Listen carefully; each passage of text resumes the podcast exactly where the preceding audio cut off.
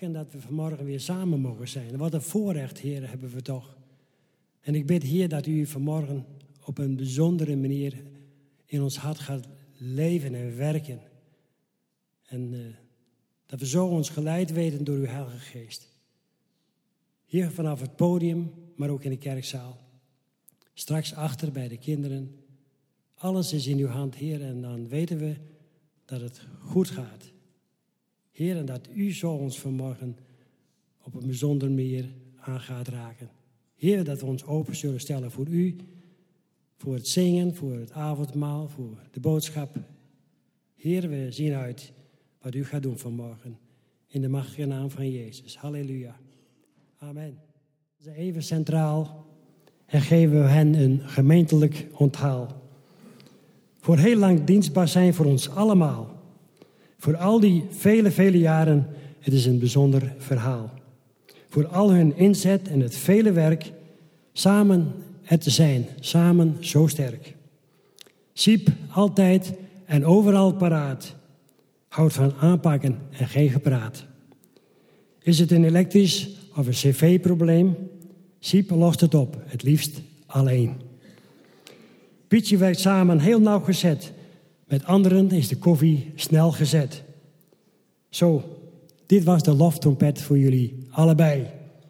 Jullie houden niet van te veel aandacht, want het is Hij en de gemeente waar jullie het voor doen. Geniet van een welverdiende rust zonder geboen. Van Gods nabijheid en zegen samen met de gemeente voor nu en in de toekomst. Amen. Super Pietje, Klaas, die heeft een prachtige verhaal ergens uit Spanje. Ja, prachtig, hè?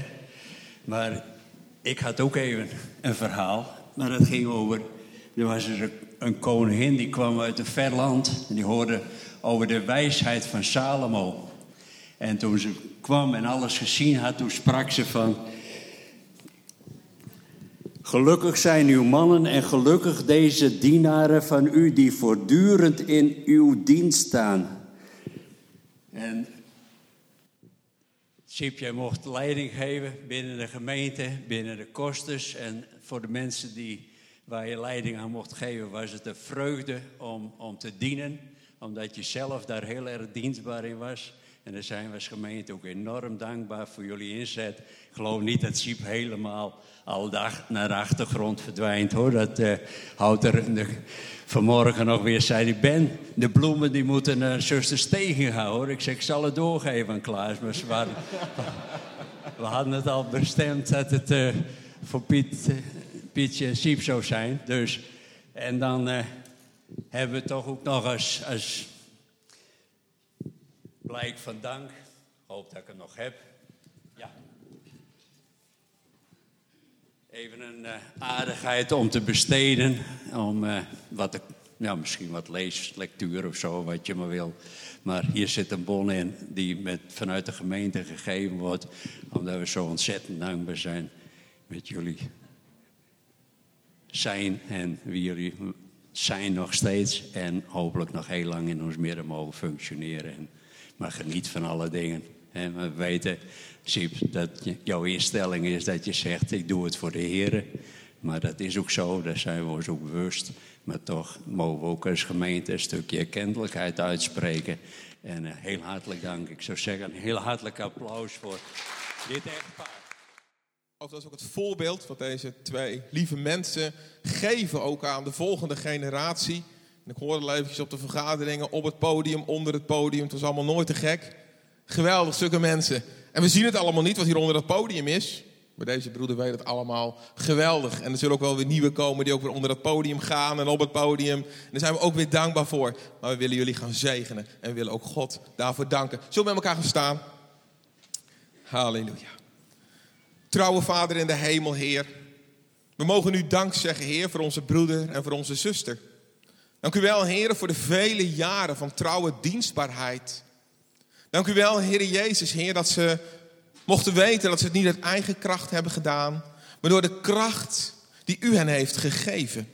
De liefde en bewogenheid, Heer, die u hen heeft gegeven, ook voor de gemeente, om gewoon dienstbaar te zijn. Op soms van die ontzettende onzichtbare plekken. Maar dank u wel dat u het heeft gezien. Dat u erbij was. En dat u ook bij hun blijft. Heer, ook nu ze een periode gaan nemen. Gewoon het van wat rustiger aandoen. Maar ik dank u, Heer, dat wie ze zijn in u.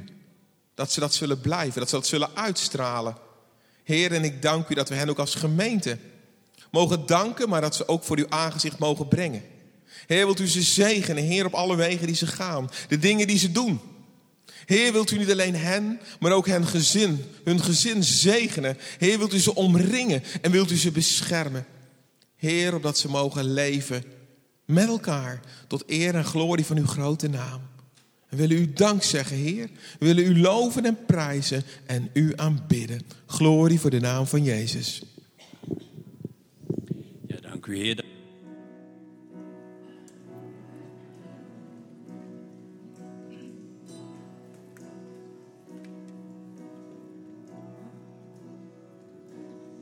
overgaat mijn weg door een diep dal van is heen. Uw liefde drijft de angst uit in mij. Ook al loop ik vast, overvallen door een hevige.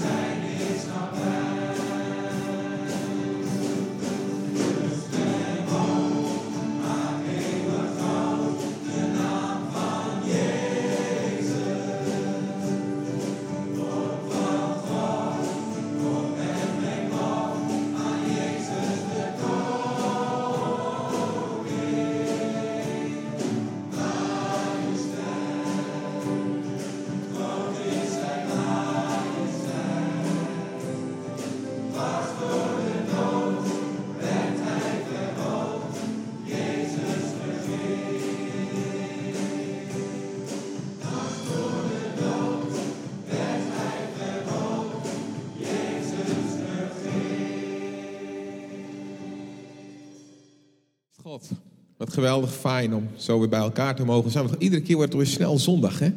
Mooi is dat. Het gaan de weken snel. Ik weet nog goed het jaar 2000. En nu gaan we alweer richting 2016. De tijd gaat snel. We leven ook in een hele snelle tijd. Dankbaar dat we zo ook. Ja, dankjewel Klaas voor het water.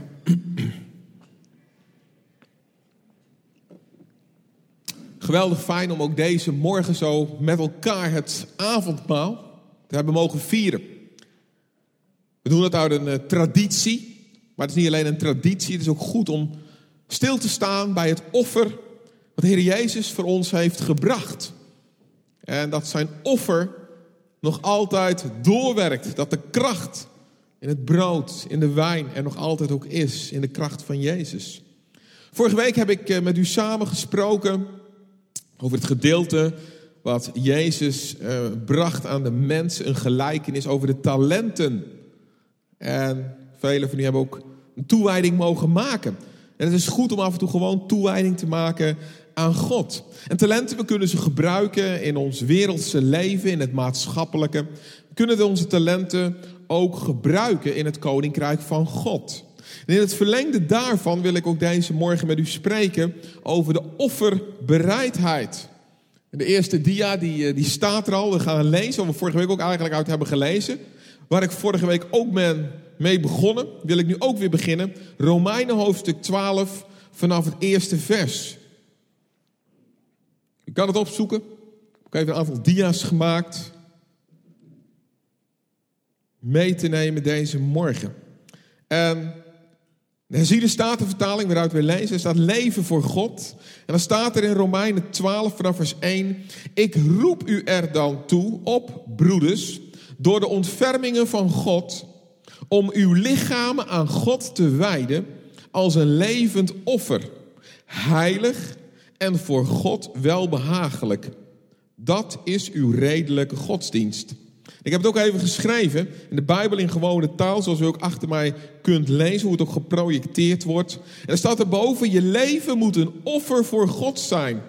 En dan zegt het, vrienden, jullie weten hoe, God, hoe goed God voor ons is. Daarom vraag ik jullie, dat vind ik erg mooi vertaald, geef jezelf als een geschenk aan God. Laat je leven een offer zijn dat God graag wil aannemen.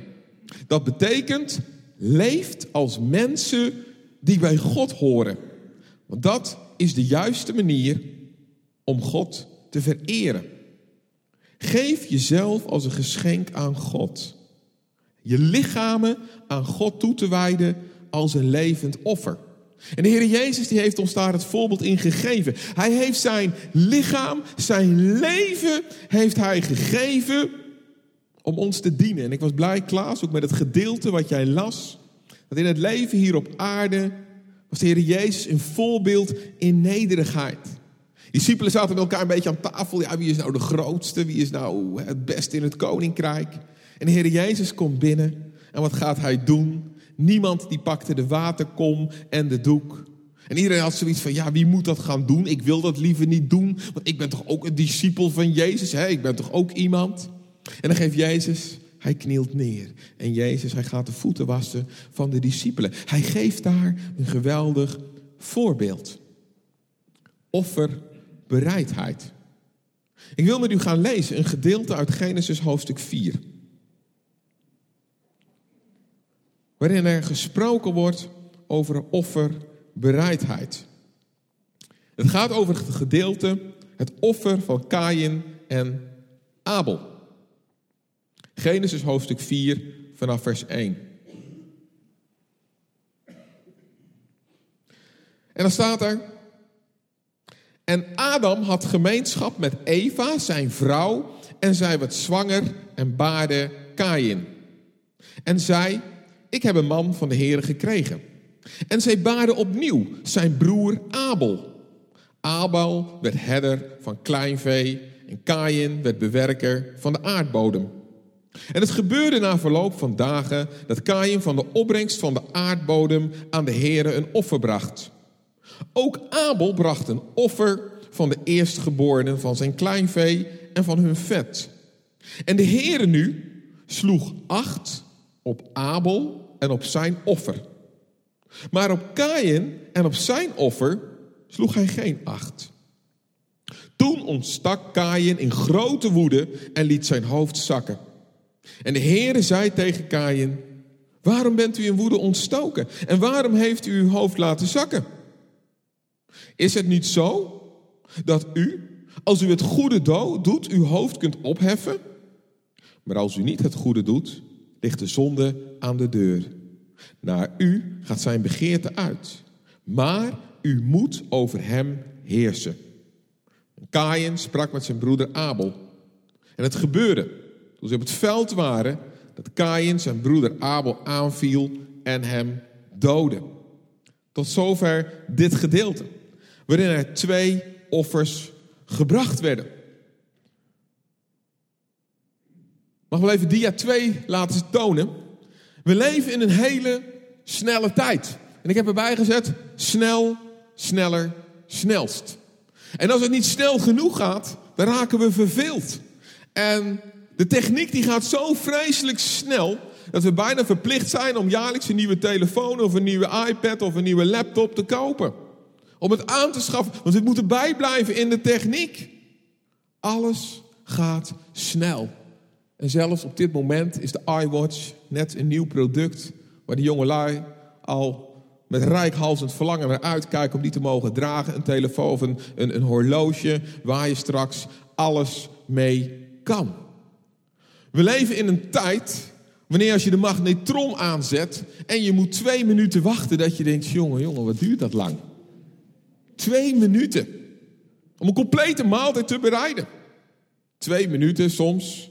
Thuis de kinderen als ze gaan slapen. Sommigen willen zo'n kersenpitje hebben, lekker warm in bed. En dan sta je twee minuten te wachten. Dan denk je, jongen, jongen.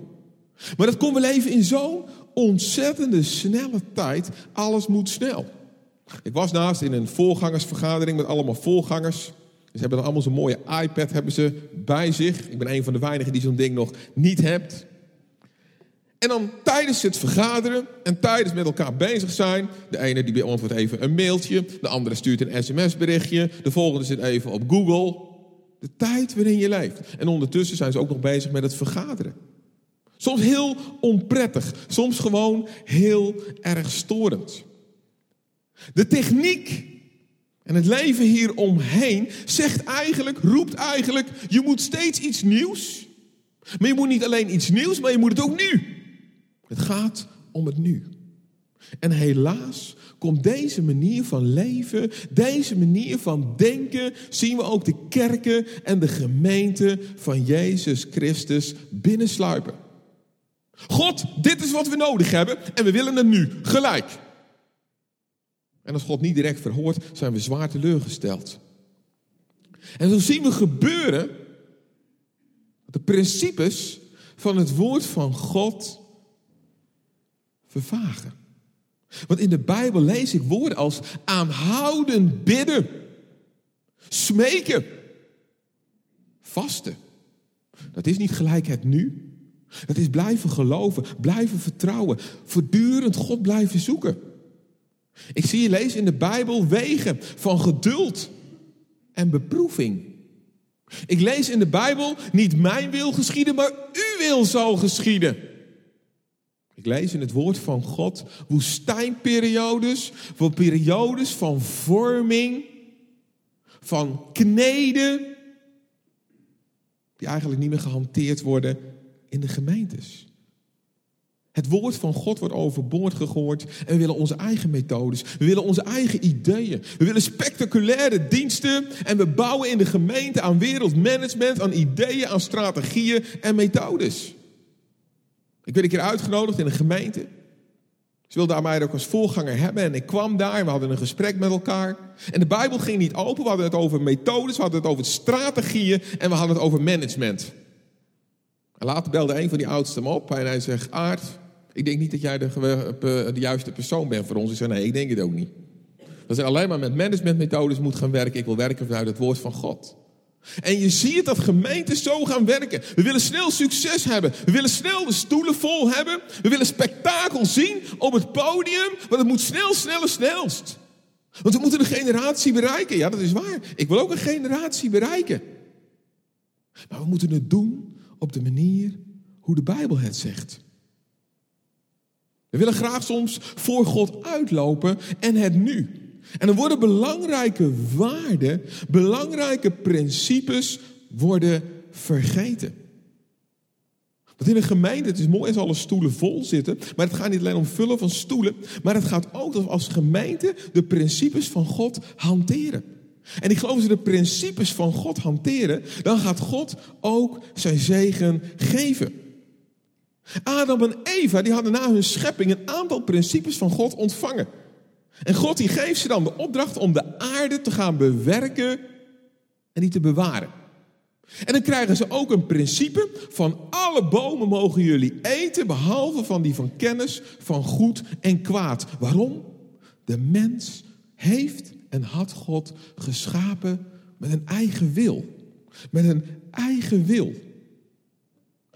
En die mens die is geschapen met een eigen wil. En ze mochten alles. En het was daar prachtig in die hof. Allemaal mooie bomen, fruitbomen, stel ik zo voor. Een appeltje zus, een sinaasappeltje zo, banaantje hier, mandarijntje daar. En dat is allemaal zo goed. Maar terwijl het zo goed is, is die slang, de duivel, er is de kippen bij.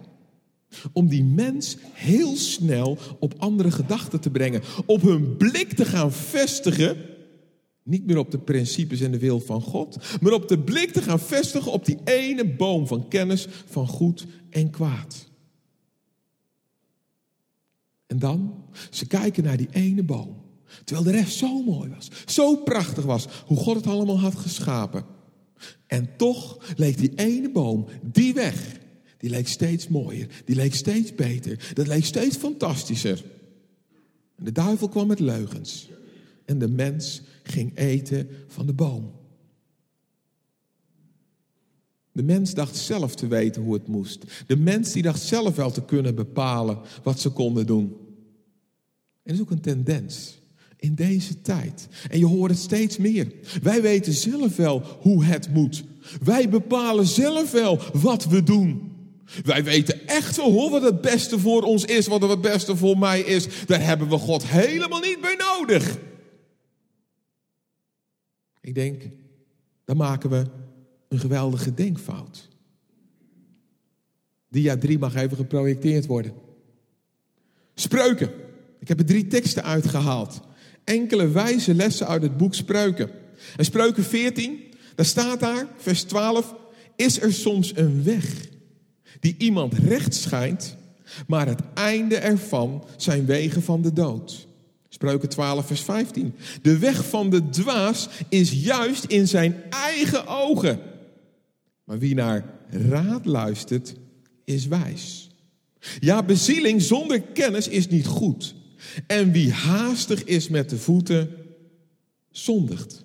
Dit is wat de Bijbel zegt. Dit is wat het boek Spreuken zegt. Hele wijze opmerkingen. Wijze tekstversen. Onze eigen weg lijkt soms wel heel slim, want we zijn ontzettend slim. Maar ik ben erachter gekomen in mijn eigen leven dat alleen Gods weg de allerbeste weg voor mij is. Dat alleen Gods tijd de beste tijd is wanneer ik dingen kan doen of kan ondernemen. De weg van de dwaas is juist in eigen ogen. We weten het allemaal zo goed. En we hebben de principes van God niet meer nodig. Hè? Die zijn ouderwets. De Bijbel is een ouderwets boek. Nou, niks is minder waar. De Bijbel is actueler dan ooit. En juist als we ons aan de principes houden van het woord van God, zullen we vervuld worden met kennis en met wijsheid. Ja, bezieling zonder kennis is niet goed. We moeten het woord kennen. We moeten weten wat erin staat. En wie haastig is met de voeten, we willen alles snel, we willen het nu, we willen direct. Die zal snel vallen, struikelen. En de Bijbel zelf, die zal zondigen. In de Bijbel zie ik dat God de tijd neemt om mensen voor te bereiden, om mensen te kneden, om mensen te vormen. God heeft de tijd. Jozef heeft een geweldige droom. En hij ziet wat God van plan is. Wat gebeurt er dan? Vele jaren van afzien, van vorming, om uiteindelijk dat doel te bereiken. Zijn familie, Israël, te rengen, te redden van de hongersnood. God had een plan en God had een doel. En Jozef ging daarin. En ondanks die in de gevangenis, ondanks dat lijden, iedere keer lijkt hij wel dieper in die put weg te zakken. Hij zondigde niet. Maar hij was bereid om zijn leven als offer ten dienste te stellen van God. En om uiteindelijk een volk te kunnen gaan redden. En dat is de opdracht die God ons heeft gegeven. Om de mensen te vertellen van de Heer Jezus Christus. Om mensen te redden van de eeuwige dood. En ze te brengen het eeuwige leven. Maar niet alleen op onze manier, maar op zijn manier. En met zijn woorden. En in zijn kracht. Mozes, hij wordt gered. Hij groeit op aan het hof van Egypte. En dan komen ook daarna weer jaren van woestijn, van vorming. En ook weer een uiteindelijk doel Gods volk te redden uit de slavernij. Mozes gaat ook een heel traject om uiteindelijk daar te komen waar God hem hebben wil. Als groot leider op te staan en het volk weg te leiden uit Egypte naar het beloofde land. Een lange tijd van voorbereiding ging eraan vooraf. Mozes ik tegen God zei, ja maar Heer, ik kan het allemaal niet. Heer, dit, dit, dit gaat mij nooit lukken. Eigenlijk wil ik het niet. Heer, zend maar iemand anders. En dan zegt God, ja maar Mozes, jou heb ik geroepen. Jou heb ik nodig. En misschien denkt u dat ook wel eens. Ach heer, zend alsjeblieft iemand anders om naar mijn buurman te gaan en het evangelie te gaan vertellen. Want ik vind het niet zo leuk. Hij zegt God, misschien is het niet leuk. Maar als mensen verloren gaan, mijn schepsels, dat vind ik niet leuk. En jij komt toch zondags in de gemeente? Jij wordt toch iedere dag gevuld met het woord? Je bidt tot mij. Je zegt, ik wil je leven, wil ik geven, Heer. Tot eer en glorie van uw grote naam. En nu zend ik jou. En ik begin bij je buren. Binnenkort mag je grotere dingen gaan doen. Ja, maar Heer, zend dan mijn vrouw maar. Die kan wat beter praten als ik. Nee, zegt de Heer. Ik zend jou. God kneedt ons. God vormt ons. En door de hele Bijbel heen zie ik dat het niet allemaal het nu direct is, maar dat het allemaal periodes zijn waarin God mensen klaarmaakt, volkeren klaarmaakt. De muren en de herbouw van dat wat Nehemia moest gaan doen, waren ook jaren van zwoegen, jaren van strijd. God verandert niet. Malachi 3, vers 6 en 7 staat ook op de volgende dia. En dan zegt hij, want ik de Heere ben niet veranderd. En dat vind ik zo mooi, dat God dezelfde is en blijft tot in aller eeuwigheid. Mensen veranderen, de techniek verandert, de situatie verandert, de wereld verandert. Maar God zegt, ik ben en blijf dezelfde. Uw kinderen van Jacob ben daarom niet omgekomen. Sinds de dagen van uw vaderen bent u afgeweken van mijn vordering, verordeningen. En u hebt ze niet in acht genomen. En dan zegt Malachi, keer terug naar mij en ik zal naar u terugkeren. Zijn we vaak niet afgeweken van de principes van God? Van de dingen die de Bijbel ons voorschrijft? Zijn wij niet afgeweken van de geboden, van de verordeningen, zoals God ze heeft gegeven? Omdat we soms zelf denken dat wij zo slim zijn dat we het op eigen manier wel kunnen doen? Zegt de Bijbel, ik heb ze niet in acht genomen. Keer terug naar mij. Keer terug naar, het, naar de Bijbel. Keer terug naar het woord.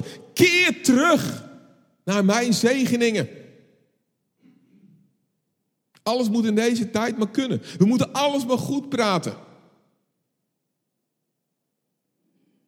Heel veel dingen zijn geen vraag meer, maar het gebeurt gewoon om ons heen.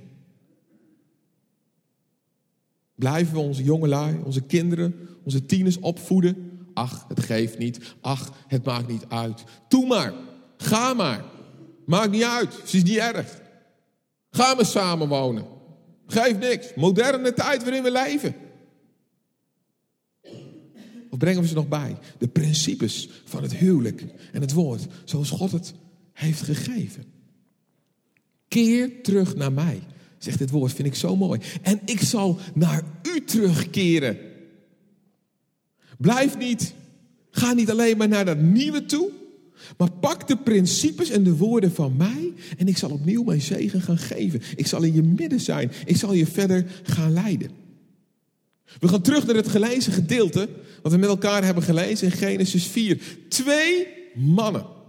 En deze twee mannen, Kain en Abel, die vertegenwoordigen twee verschillende denkwijzen en handelwijzen. Die zich ontwikkelen tot twee levensprincipes die eigenlijk lijnrecht tegenover komen te staan.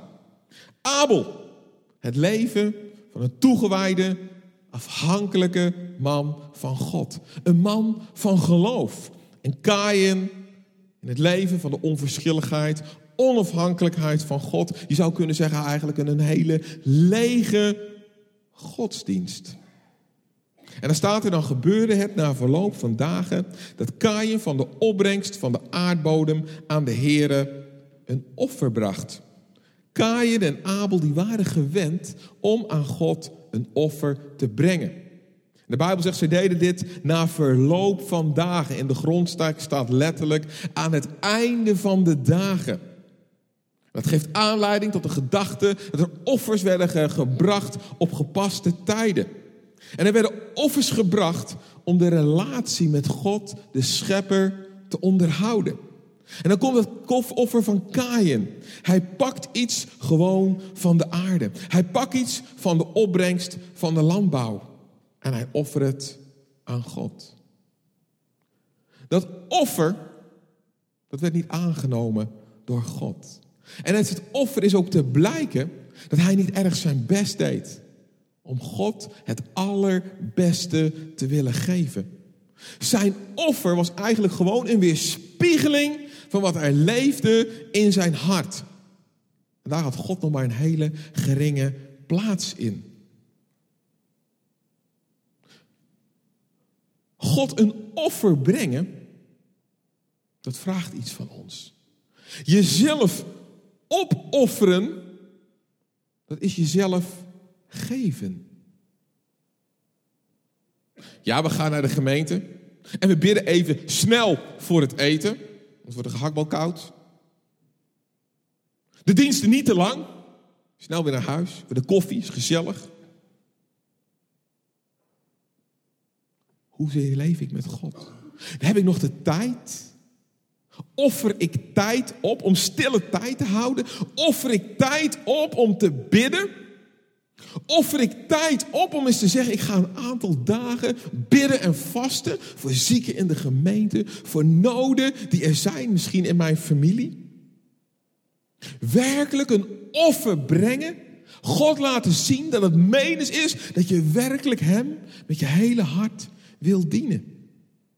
Kain, hij koos voor het gemakkelijke offer. Hij nam iets van het land en hij offerde Ach ja, dat hoort er ook bij. Hij was zo opgevoed. Zijn vader en moeder hadden hem verteld dat ze offers moesten brengen aan de Heer. Maar er zat geen diepgang in.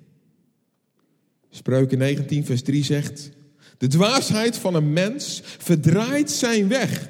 En dan is zijn hart nog woedend op de Heere ook. Kain was boos. Heer, waarom? Heer, waarom gebeurt er niks? Heer, waarom komen er niet mensen in de gemeente? Heer, waarom dit? Heer, waarom dat? Dan zegt de Heer, ja, maar jij. Hoeveel offer jij jezelf op om mijn koninkrijk te dienen? Wat is jouw offerbereidheid in jouw leven? Om te bidden met je broeders en je zusters. Om te bidden met je man, met je vrouw. Om te bidden en je kinderen dagelijks te zegenen. Heer, er gebeurt niks. Lopen wij in het voetspoor wat de Heer van ons vraagt. Kain is het beeld van een naamchristen. Die best wel bereid is om kerkelijke activiteiten uit te voeren. Maar in diepste zin zelf de dienst te willen uitmaken in zijn eigen leven. Geen innige verbondenheid met God. Heer, ik wil wel dienen in de gemeente, maar het moet gaan zoals ik het wil. Heer, ik stop ermee. Die mensen willen het anders, maar ik wil dat deel hoe ik het wil. Ons eigen ik opofferen. Om te zeggen, Heer, hoe wilt u dat ik het zal doen? Heer, wat is uw weg om te gaan die u van mij vraagt? En dan het offer van Abel. Nog even dia 5 laten zien. Ga even verder, één verder. Het offer van Abel. Abel werd niet een rechtvaardig man omdat hij zo'n mooi offer bracht, maar vanwege zijn geloof in God dat er uitsprak. Hij offerde van zijn schapen, van zijn runderen, van de eerstgeborenen, van het vette, van het, het rijke. Hij gaf van zijn eerste rijkdom, wat God hem had gegeven. En dat offer was een uiting in de eerste plaats van een stuk zondebesef. Zondebesef is een vies woord in deze tijd. We hebben toch de genade van de Heer Jezus Christus? Ja, amen. En we hebben daar vanmorgen hebben we daarvan mogen eten en drinken. En we mogen weten de genade die God ons heeft gegeven. In zijn zoon Jezus Christus aan het kruis van Golgotha. Maar het is ook goed om zondebesef te hebben. Om te beseffen dat we zondige mensen zijn. Om dagelijks de foute dingen die we gedaan hebben, of misschien wekelijks, te zeggen: Heer, vergeef mij. Heer, ik breng het bij u. In de tweede plaats, het offer wat wij mogen brengen. Een offer van afhankelijkheid. Heer, ik kan het niet zelf. Heer, ik kan het niet zelf. Ik kan het ook niet. Een groep oudsten en diakenen ze kunnen het niet. We zijn afhankelijk van God om een gemeente te leiden. We zijn afhankelijk van God om een gezin te leiden. We zijn afhankelijk van God om het goede te spreken en het goede te kunnen doen.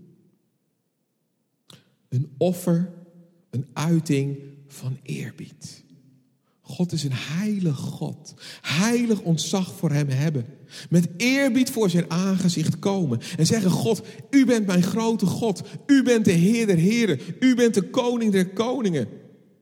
Een offer van eerbied. God erkennen als wie Hij is.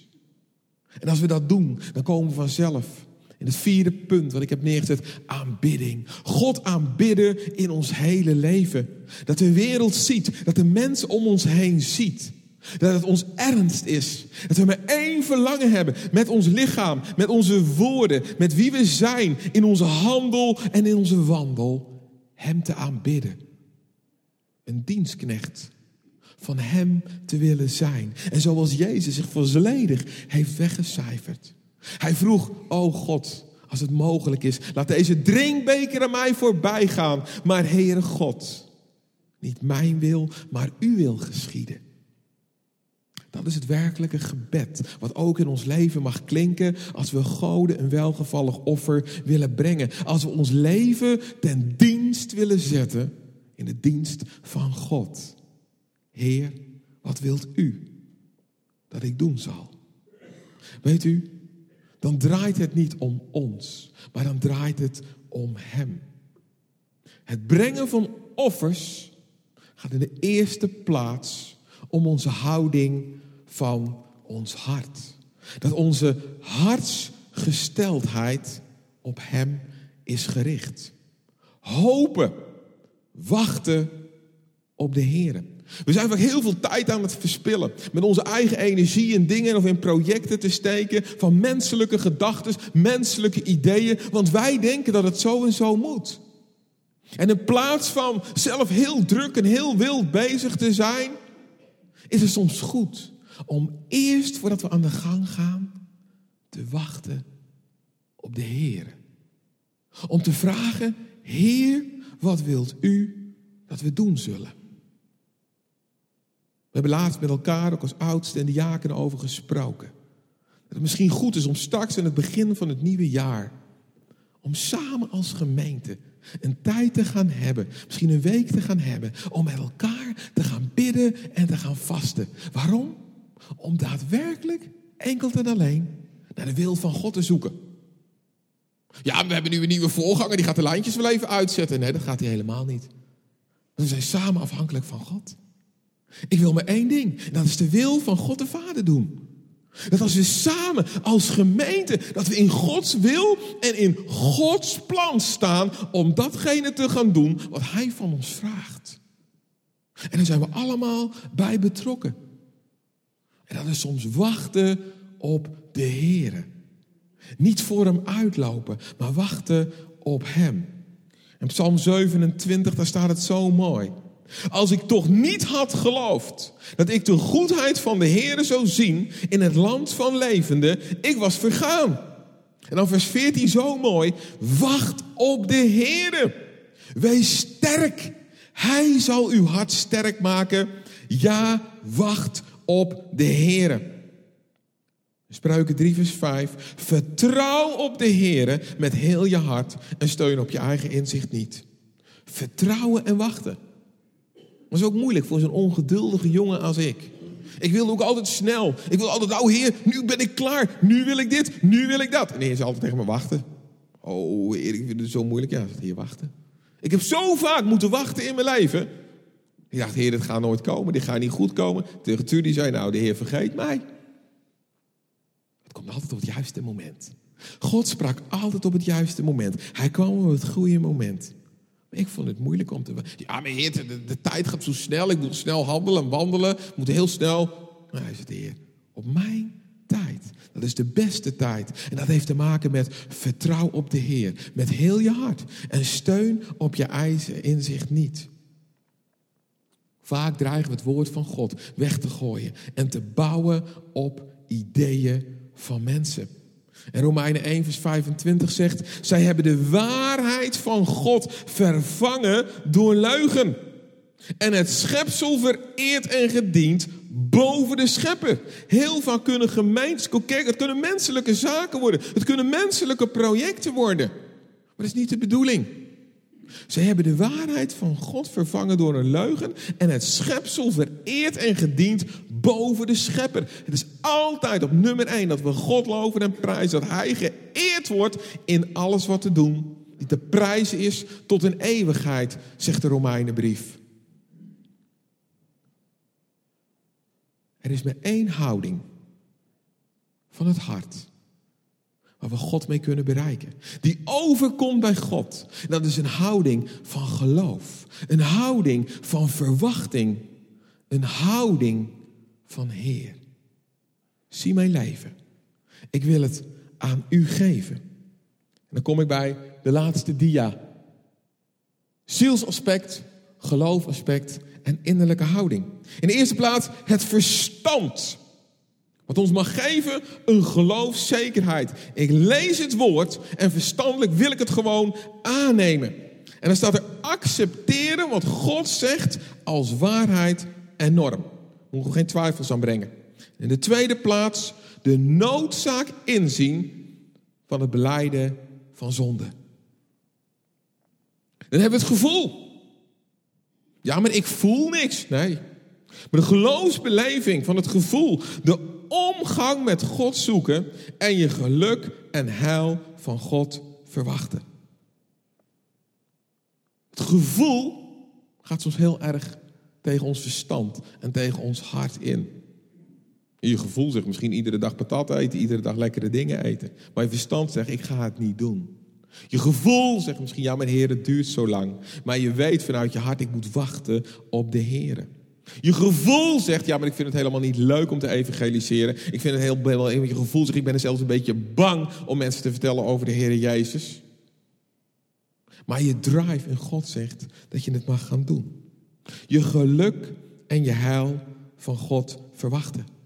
Deze wereld lijkt heel veel te bieden te hebben, maar het valt allemaal zwaar tegen. Ik hoorde laatst op de radio dat mobiele telefoons en iPads gaan nog maar twee jaar gaan ze mee en dan wil men weer een nieuwe hebben. Nou, kort geluk, moet je weer een nieuwe kopen, weer 600, 700 euro armen. Je geluk en je heil, de vrede die God je wil geven, die alle verstand te boven gaat, van Hem verwachten, die het hart blij maakt, die je leven blij maakt. En dan heb je een wil. Je hebt een wil. Je hebt een keuze gekregen van God. Je hebt een eigen wil. Om te zeggen, nou Heer, dat ga ik niet doen. Om te zeggen, Heer, dat wil ik gaan doen. Vanuit geloofskracht toegewijd zijn aan God. En bereid zijn om te doen wat God wil. Toegewijd aan God. Heer, hier ben ik. Heer, laat dit uw redelijke eredienst zijn. Een offer. Ik offer mezelf op aan u. En bereid zijn om te doen wat God van ons vraagt. En in de laatste plaats ons gedrag. Dat is de geloofspraktijk waar we elke dag mee te maken hebben. Mensen kijken naar ons. En het is gerechtigheid doen. God en de medemens lief hebben, want dat is het eerste gebod. Heb je naaste lief als mij, zegt de Heer. Wees er voor elkaar en voor die ander. Wat een moeilijke principes allemaal. Ja, we kunnen het niet van onszelf. Maar als we ons leven aan Hem geven en juist ons heel kwetsbaar en heel klein maken. En juist zeggen, Heer, dit kan ik niet vanuit mezelf. Dan zegt de Heer, en dat is nou precies wat ik van je vraag. Dat niet jij het gaat doen, maar ik in jou, door jou heen. Als jij bereid bent om je leven in mijn handen te leggen, dan zal ik het gaan doen. Als jullie als gemeente bereid zijn om de gemeente van Jezus Christus hier in de Westerijn, Zwaagwesteinde, over te geven aan mij. Je te houden aan mijn principes, mijn wegen te volgen. Zal ik de wegen gaan bepalen die jullie mogen gaan. Zal ik gaan toevoegen. Zal je wonderen en tekenen gaan zien. Maar wacht op mij. Bid vast. Zoek mij. Heb er ernst mee. Dat ik dat hart zal zien. Zegt de Heer, wacht op mij. Dan zal hij je sterken. Dan zal hij zegen gaan geven. Oh, dan geloof ik, dan zal hij oneindig veel meer gaan doen dan we bidden of beseffen. Amen. Aard had het ook al over samen. Je hoeft het niet alleen te doen. Samen sta je sterk. Dat komt ook in het volgende lied naar voren. Samen in de, in de naam van Jezus als een leger in zijn dienst gewijd. En dat is heel belangrijk omdat we samen weten dat we in Gods overwinning mogen staan. Ik wijs u nog even op de formulieren straks even om te, op te halen bij Anne. Voor uh, het kerststukjes maken en ook voor uh, de maaltijd van, uh, met de kerst. Dus doe dat straks ook even. En dan willen we dit slotlied met elkaar staande zingen. Voor zover u dat kunt en wilt. In Gods overwinning trekken wij ten strijden.